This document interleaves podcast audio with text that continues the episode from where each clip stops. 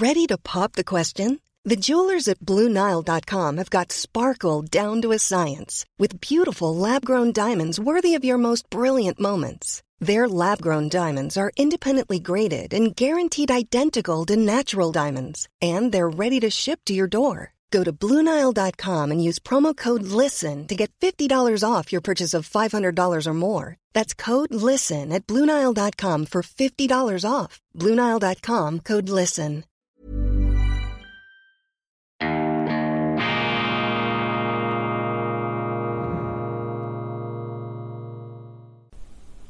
Grüezi miteinander. Einen wunderschönen guten Morgen, meine sehr verehrten Damen und Herren, liebe Freunde, vor allem in Deutschland und in Österreich. Ich begrüße Sie herzlichst zur internationalen Ausgabe von Weltwoche Daily. Die andere Sicht, unabhängig, kritisch, gut gelaunt am Donnerstag, dem 7. Juli 2022 im Flower Power Zeichen der friedlichen Koexistenz. Das ist das Gebot der Stunde, das ist das Programm von Weltwoche Daily. Friedliche Koexistenz, Leben und Leben lassen, Toleranz für die andere Meinung, jeder darf denken und sagen, was er will, man wird nicht automatisch respektiert für seine Meinung, den Respekt muss man sich zuerst verdienen, das muss auch ich. Ich dir einfach irgendetwas erzählen in der Hoffnung, Sie finden das sowieso gut, Sie sind ein kritisches Publikum und ich muss jeden Tag mich sehr anstrengen, um Ihre Aufmerksamkeit zu gewinnen, zu erhalten und zu rechtfertigen. Sie wollen sich ja nicht irgendwie zeitverschwenderisch hier auf einem YouTube-Kanal verlieren. Also das Recht, seine Meinung zu sagen, das hat man. Aber den Respekt für die Meinung, die man dann äußert, den muss man sich verdienen. Ganz wichtiger Punkt wird heute auch oft verwechselt. Friedliche Koexistenz. Das ist dieser Weltwoche Flower Power Pin. Ich versuche ihn so in die Kamera zu halten, dass äh, das nicht zurückspiegelt. Sie sehen also, hippie-mäßig sind wir unterwegs. Ich hatte übrigens mal selber äh, ziemlich lange Haare, so bis 1981, 82 mit 17 schulterlange Haare, noch eine etwas andere Brillenform. Hab dann das Ganze gestutzt auf das heutige Maß und bin dankbar, bin dankbar, dass ich überhaupt noch echte Haare habe. Früh, kürzlich hat mir eine Kollegin gesagt, ich, äh, ja Roger, hast doch das nicht nötig, dir da deine Haare zu färben. Auch wenn du täglich eine Sendung machst. Ich weise das empört zurück. Das ist meine natürliche Haarfarbe. Als ich auf die Welt kam, beziehungsweise kurz danach, in meinem allerersten Pass stand drin Haarfarbe dunkelblond. So ist ein bisschen dünkler geworden über die Jahre, aber das ist die Originalfarbe, eine Art braun, braun, rot mit ganz wenigen grauen Fäden dazwischen. Da ist gar nichts, aber wirklich gar nichts eingefärbt. Donnerstag, das ist Weltwoche-Tag und äh, das hier ist die neue Weltwoche. Eben erschienen, druckfrisch hier in meiner Hand und der Schwerpunkt, den wir setzen, ist ein skandalöser Fall, ist eine Schande für den Rechtsstaat in Europa, in der Europäischen Union, und eine Schande für den Rechtsstaat Schweiz. Worum geht's? Gerechtigkeit für Familie Melnitschenko, Schweizer Sanktionswillkür gegen russischen Top-Industriellen. Der Mann hier auf dem Bild ist Andrei Melnitschenko mit seiner Frau Alexandra. Er ist gebürtiger Weißrusse mit ukrainischen Verwandten, russischer Pass und seine Frau ist EU-Bürgerin Kroatin. Die beiden haben bis vor kurzem in der Schweiz gelebt mit ihren beiden Kindern. Jetzt sind sie in diesen kafkaesken Sanktionswirrwarr hineingestürzt worden. Willkürlich, jeder rechtsstaatlichen Verfahrensordnung spottend, ihres Vermögens faktisch beraubt. Und wenn Sie dieses Interview lesen, das ist wirklich skandalös, was da abgeht, dann ähm, kommen sie zum Schluss, dass Europa, dass die Schweiz die Grundlagen unserer Kultur, Rechtsstaat, keine Strafe ohne Gesetz, das Recht des Beschuldigten, sich selber zu verteidigen, dass diese Grundsätze in diesen Sanktionsfällen gegen russische Individuen, gegen russische Perso Personen mit Füßen getreten werden. Wir sind in Europa, wir sind in der Schweiz wieder an dem Punkt, meine Damen und Herren, wo wohlhabende Menschen einzig und allein aufgrund ihrer Nationalität verfolgt, verjagt, entrechtet und faktisch enteignet werden können. Und da schlägt es dem Fass einfach den Boden aus. Ausgerechnet in der Europäischen Union, wo die Politiker sich ja immer wieder aufschwingen, um die Wertegemeinschaft zu beschwören, um ihre zivilisatorische, moralische Sendung weltweit dröhnend zu verbreiten, wenigstens verbal. Genau die Leute zertrümmern die Grundlagen und Fundamente dieser Zivilisation, die sie glauben hochzuhalten. Die Emotionen, die eigene Überheblichkeit und der Hass auf Putin macht diese Leute blind für unsere ureigensten Werte. Das ist das Fazit, das ich nach diesem Interview gewonnen habe und deshalb empfehle ich Ihnen wärmstens, lesen Sie diese acht bis neun Seiten. Die Zeit wird wie im Flug vorbeigehen, weil Melnitschenko berichtet auch von seinem Aufstieg als Unternehmer. Sie sehen, das ist ein Selfmade-Milliardär. Das ist nicht einfach ein Handlanger des Kreml. Ein Oligarch, wie man hier sagt.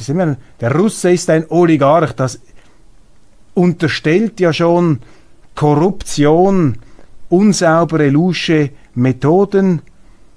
Und das ist nach allem, wie ich das beurteilen kann, hier nicht der Fall. Das ist ein ganz hervorragender Unternehmer, der die letzten 20 Jahre mehr oder weniger außerhalb Russlands gelebt hat, überhaupt kein enger Vertrauter Putins, aber der sieht sich jetzt hier auf diese Sanktionsliste, auf diese schwarze Liste, auf diese Proskriptionsliste gesetzt und man hat ihm faktisch die Unternehmungen, sein eigenes Vermögen weggenommen und die Medien, anstatt das kritisch zu hinterfragen, die jubeln noch. Die fordern noch weitere und härtere Strafen. In der Schweiz sind Journalisten des Schweizer Fernsehens wie Stalker mit Kameras bewaffnet auf der Pirsch um die heute verlassene Melnitschenko-Villa in St. Moritz, wo diese Familie seit 2009 ihren offiziellen Wohnsitz hat. Die Schweiz übrigens hat diesen hier offiziell niedergelassenen Melnitschenkos auf ein Fingerschnippen der Europäischen Union einfach den Rechtsschutz entzogen. Gilt nicht mehr. Jetzt schauen Sie mal, was das für ein Signal ist. Das wird doch weltweit beachtet. Die Menschen in Südamerika, Mittlerer Osten, China, Asien, die schauen doch, was jetzt mit dem Rechtsstaat in Europa passiert. Das ist fürchterlich. Gerade Europa, die EU, die auch eine Art globaler Leader sein möchte, die verscherzen das mit einer Politik, die allem spottet, was unsere rechtsstaatliche Kultur ausmacht. Das ist die Geschichte Melnitschenko. Das ist ähm, ja ein Drama unserer Zeit und darum habe ich ausführlich über diesen Fall gesprochen. Deutsche, befreit euch von euren Politikern. Vielen herzlichen Dank. Ich bekomme jetzt noch Reaktionen. Die Sendung vom Montag hat ziemlich eingeschlagen. Weit über, äh, ich glaube, über 100.000 Leute haben das sich äh, angehört. Ich habe das eigentlich gar nicht so geplant gehabt. Ich äh, habe das mehr oder weniger spontan, eben als Stoßseufzer hier, ähm, mehr oder weniger äh, frei improvisiert ausgesprochen, habe mich da in eine gewisse emotionale Rage hineingeredet und damit äh, offensichtlich einen Nerv getroffen. Wissen Sie, ich äh, zögere immer etwas hier in diese emotionale Tonalität äh, zu verfallen, denn ich möchte einfach nicht enden wie diese beiden äh, alten Herren in der Muppet Show, Stettler und Waldorf in der Loge, die ihre zynischen Bemerkungen machen über das Theatergeschehen unten auf der Bühne. Man möchte nicht einfach quasi die, den Zynismus, die Arroganz, die Kritik als Lebenselixier oder als Lebensersatz äh, gar ähm, benutzen, sondern es geht ja immer auch darum, ohne Kulturpessimismus, ohne diese Untergangsromantik und auch dieser etwas, ohne diesen äh, ähm, Apokalypse-Kitsch äh, die Situation zu beurteilen. Ich versuche jetzt äh, noch einmal anzusetzen, wo ich am Montag angefangen habe, nämlich mit einer tieferen Analyse, woher diese politische Dekadenz eigentlich kommt. Äh, diese Wohlstandsverwahrlosung sie kommt natürlich daher, dass sie ein Spiegelbild unserer Gesellschaft ist. Also wir sind in dem Sinn wohlstandsverwahrlost, nicht nur in der Europäischen Union, auch in der Schweiz. Und wir haben die Politiker, die wir verdienen. Der Wähler, der Bürger ist ein Egoist und äh, wenn es ihm gut geht oder gut zu gehen scheint, materiell, dann ist er bereit, äh, die Grünen zu wählen. Dann äh, beschäftigt man sich mit der Klimarettung in 50, 60, 70 Jahren.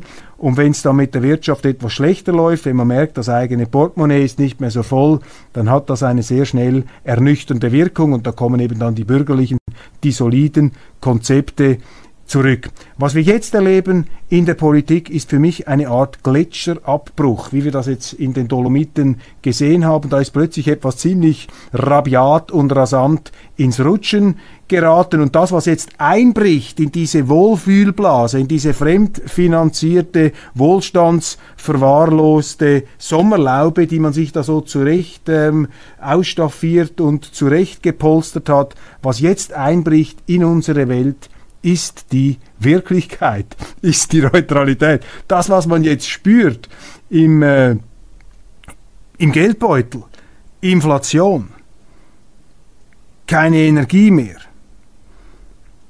die Grundlagen unseres Wohlstands scheinen plötzlich in Gefahr. Das ist der Gletscherabbruch ja, der Realität oder man könnte auch sagen, die Scheinrealität, die Scheinwirklichkeit ist weggebrochen. Was jetzt zum Vorschein kommt, ist die raue Wirklichkeit, ist das, womit wir uns auseinandersetzen müssen. Und ich finde es schon äh, bemerkenswert, wie äh, die deutschen Politiker jetzt, äh, die das Ganze angerichtet haben, wie die jetzt in Durchhalteparolen verfallen. Der Großmeister der Durchhalteparole ist ähm, Wirtschaftsminister Robert Habeck, eher ein politischer Rhetoriker als ein rhetorisch begabter Politiker, ein äh, Kinderbuchautor, ein Erzähltalent, auch ein äh, begabter Modulator und Masseur eines äh, gewissen Pathos, das gerade noch nicht peinlich wirkt, als solcher in den Medien als genialer Redner abgefeiert. Dieser Robert Habeck schwört jetzt die Deutschen darauf ein, sich einzuschränken. Das Gleiche macht Bundeskanzler Scholz, der Mann, der eine Kunstform daraus entwickelt hat, eigentlich nichts zu sagen, was natürlich in einem kakophonischen Konzert von Leuten, die oft das Falsche sagen, sich dann auch wieder wohltuend abheben kann, aber natürlich auch nicht richtig befriedigt. Habeck, Scholz kommen mit den Durchhalteparolen.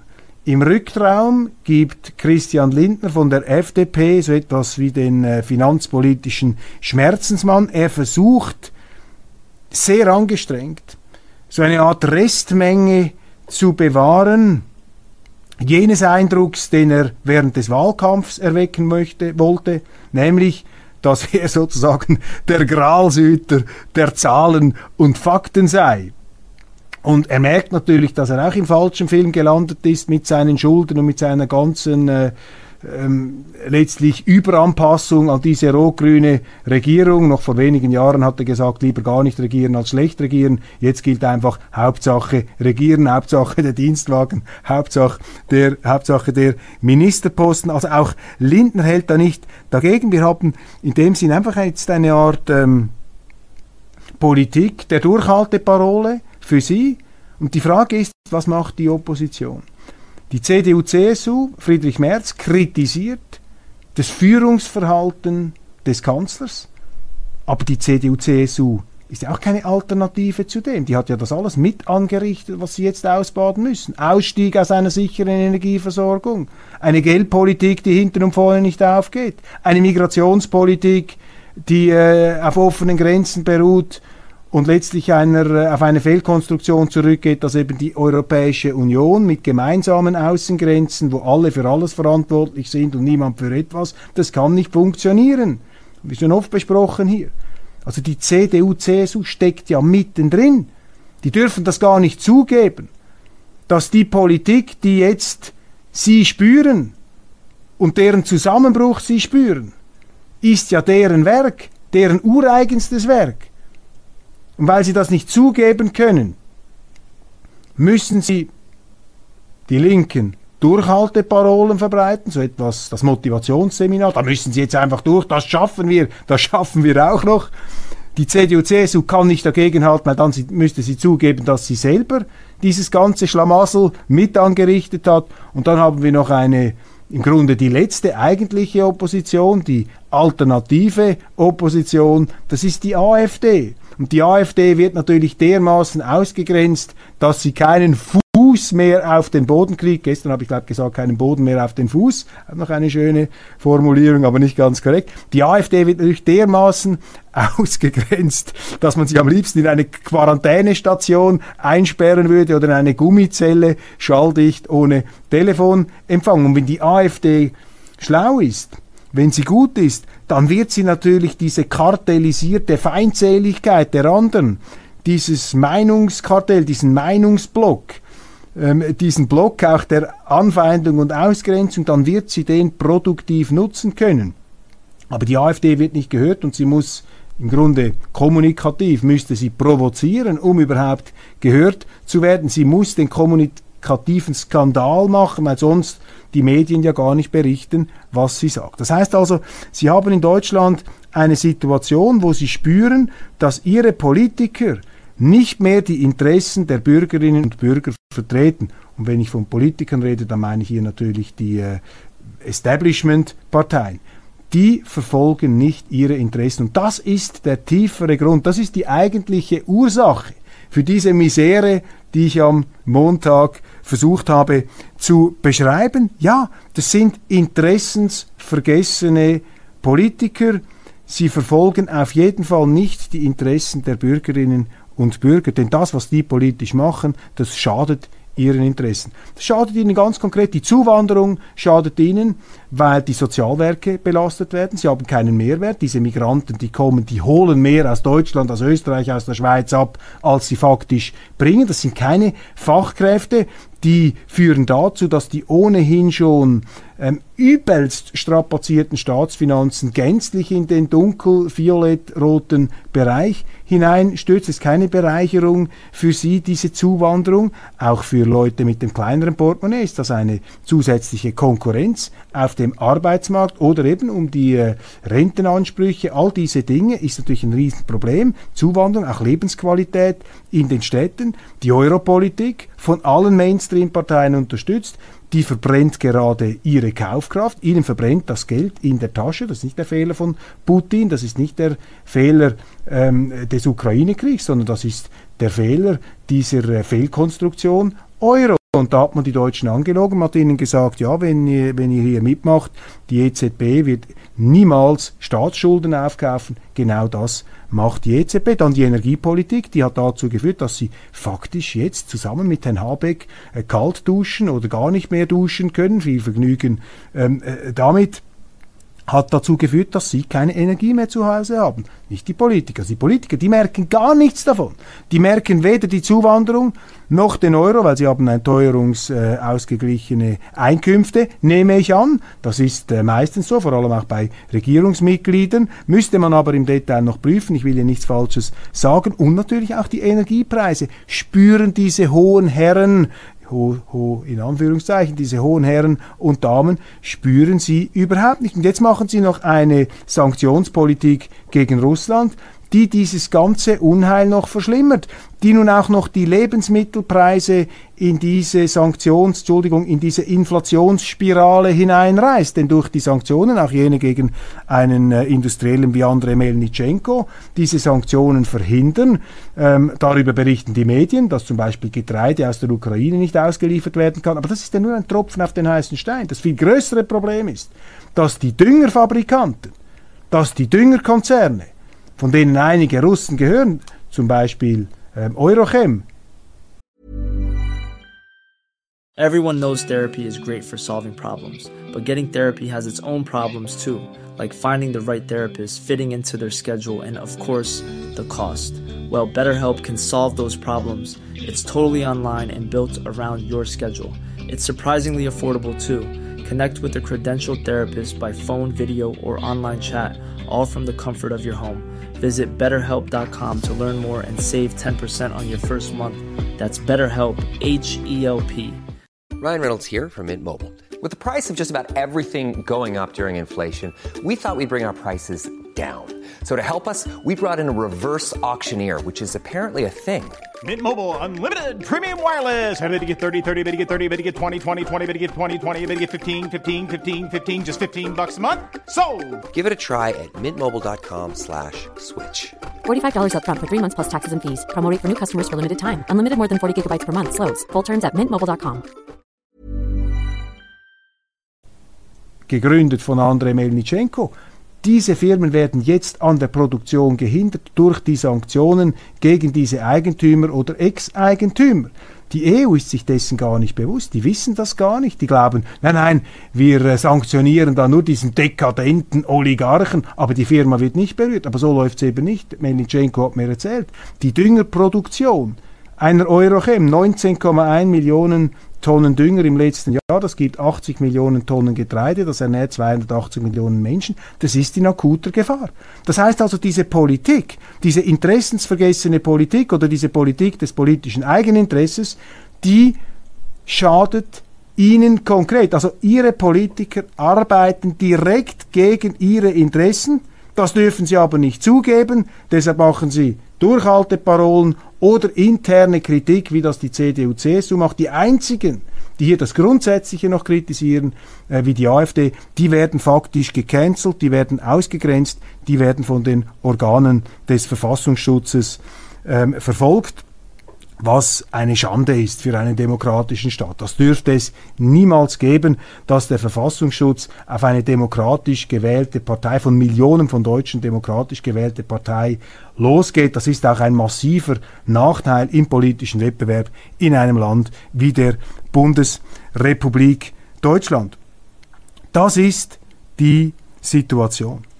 Und jetzt die Frage, welche Interessen vertreten eigentlich die Politiker, wenn sie nicht die Interessen der Bürger vertreten? Und die Politiker vertreten ihre eigenen Interessen. Und diese Politiker, die, die sie in der EU haben, die leben von der Europäischen Union. Und die Europäische Union, die ich als intellektuelle und institutionelle Fehlkonstruktion bezeichne, diese Europäische Union wiederum ist der Grund für viele der Missstände, die Sie heute in Ihrem Alltag akut verspüren. Die Europäische Union ist ein Gebilde, in dem alle für alles verantwortlich sind, aber niemand für etwas. Die EU ist ein Zwischending zwischen Staatenbund und Bundesstaat und du weißt nicht, wo die nationale Eigenverantwortung aufhört und wo dann die supranationale Verantwortung anfängt. Und in der konkreten Auswirkung ist die EU ein Gebilde, in dem sich die Politiker verstecken können. Sie wissen ja als Bürger nicht, wen sie abwählen müssen in der EU. Und wenn ihr Staat versagt, das hat man früher in Italien gesehen, hat Berlusconi immer gesagt, ja nein, wir machen ja nur, was die EU uns sagt, wir können gar nichts dafür.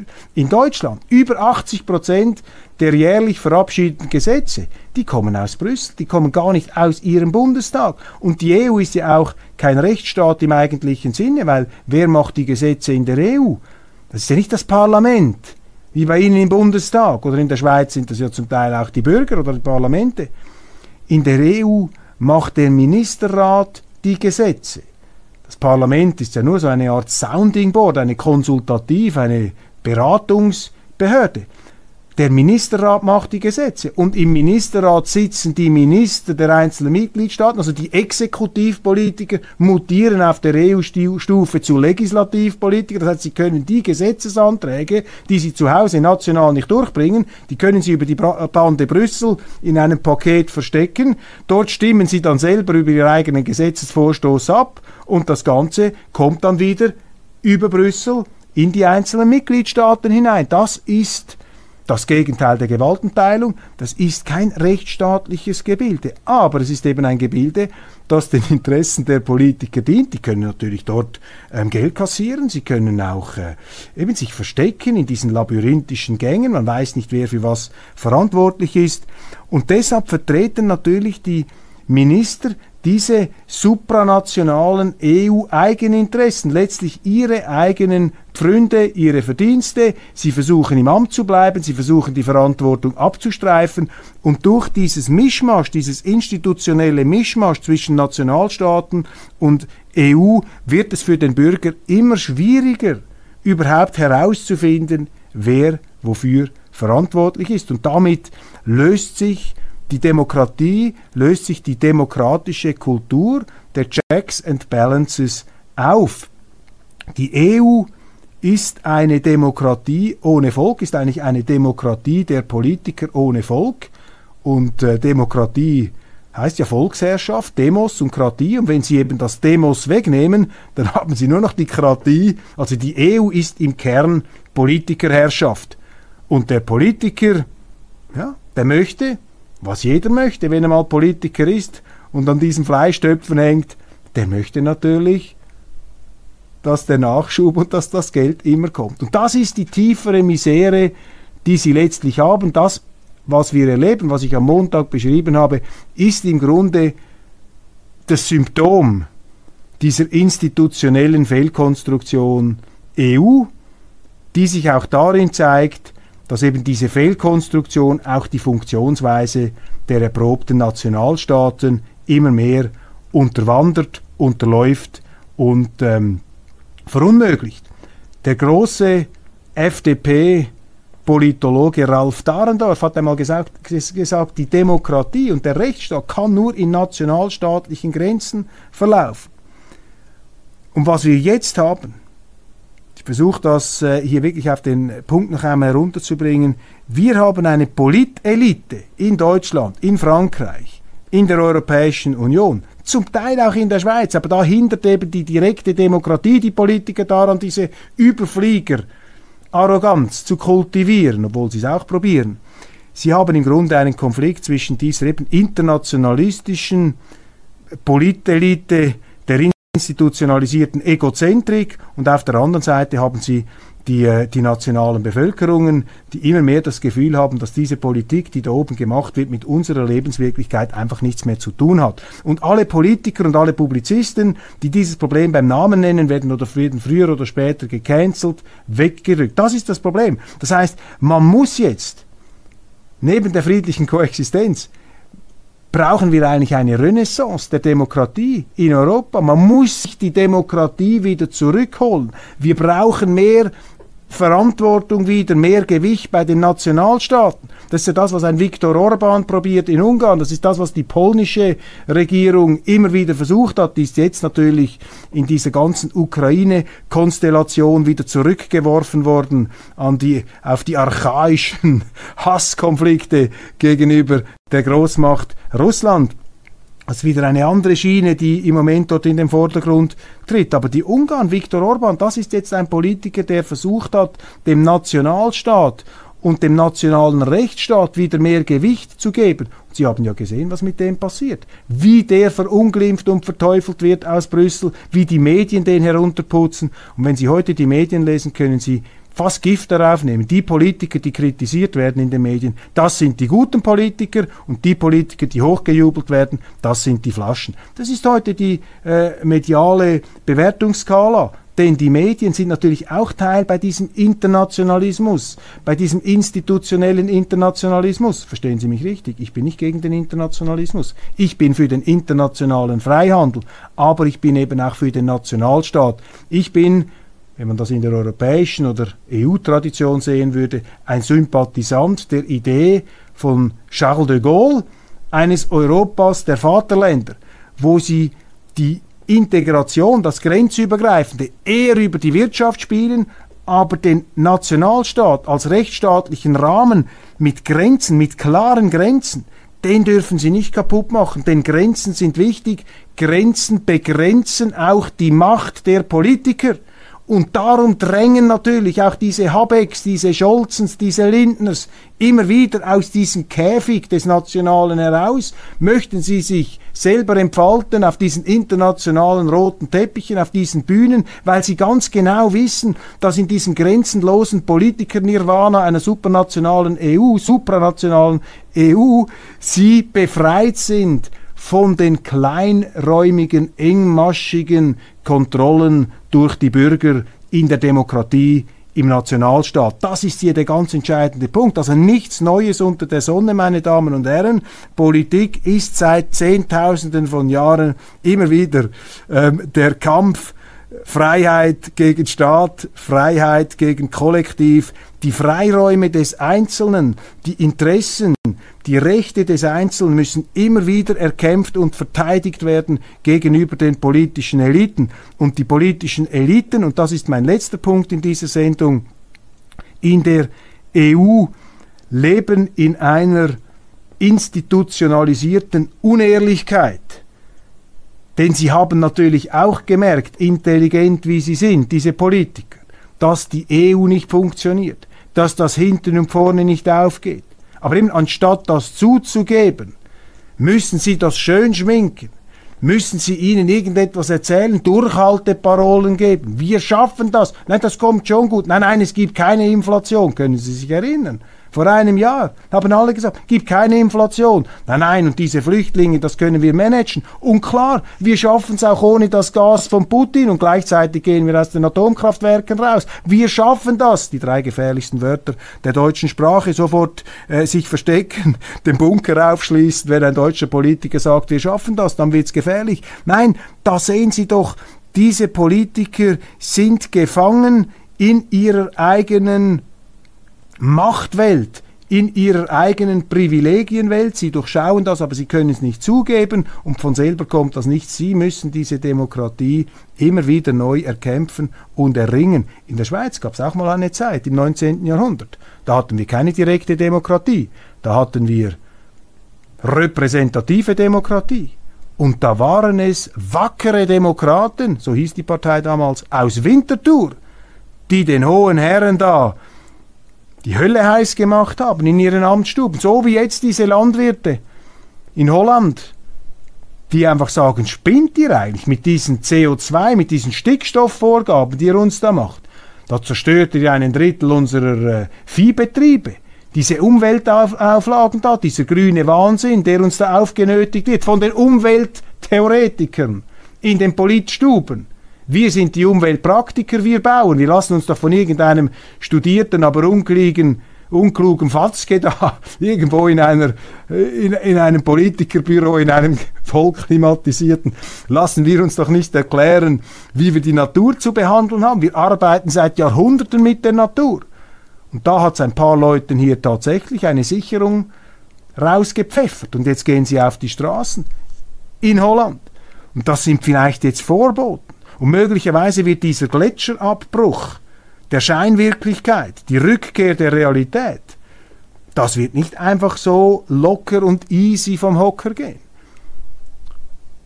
Andrei Melnitschenko, im Düngerbereich tätig, kennt da die Situation sehr genau.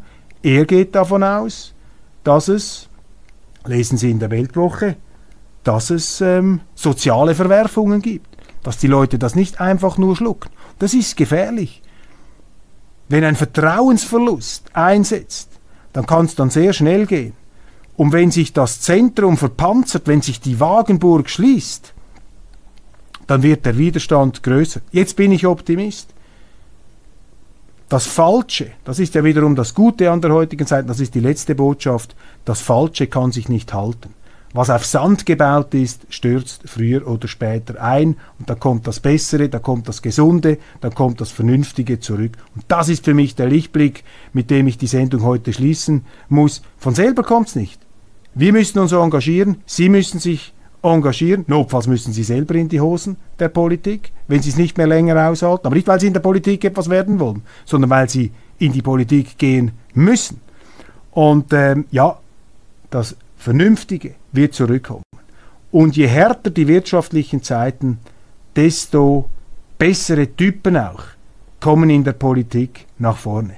Die Dreitagebart-Politiker, die Sandgestrahlten, die Geschniegelten, die Geföhnten, die verschlaufen sich dann, die verstecken sich dann irgendwo, bringen sich in Sicherheit und dann kommen wieder etwas die raubeinigen Figuren nach vorne, die, die in den Medien eben bisher nicht so ähm, im Schönheitswettbewerb es ganz nach oben geschafft haben, die aber eben die Solida Solidität und die äh, die Bodenständigkeit haben, um diese Wirklichkeit wieder zu managen und nicht die Scheinwirklichkeit, die letztlich nur darauf abzielt, die eigenen Privilegien zu decken. Meine Damen und Herren, dies meine Sendung. Jetzt bin ich schon fertig am Ende der Zeit angelangt. Vielen herzlichen Dank, dass Sie dabei gewesen sind. Weltwoche Pin hier auf keinen Fall verpassen und bestellen können Sie ihn bei Sabine Mähner, meiner Assistentin sabine.mähner, wie die Mähne, M-A-E-H-N-E-R, at weltwoche.ch oder noch besser abonnieren Sie jetzt endlich die Weltwoche, da sind nämlich alle unsere Internetadressen drin. Ich danke Ihnen, freue mich, wenn wir uns morgen wieder sehen bei Weltwoche Daily, international, national. Am besten Sie schauen sich alle Sendungen an.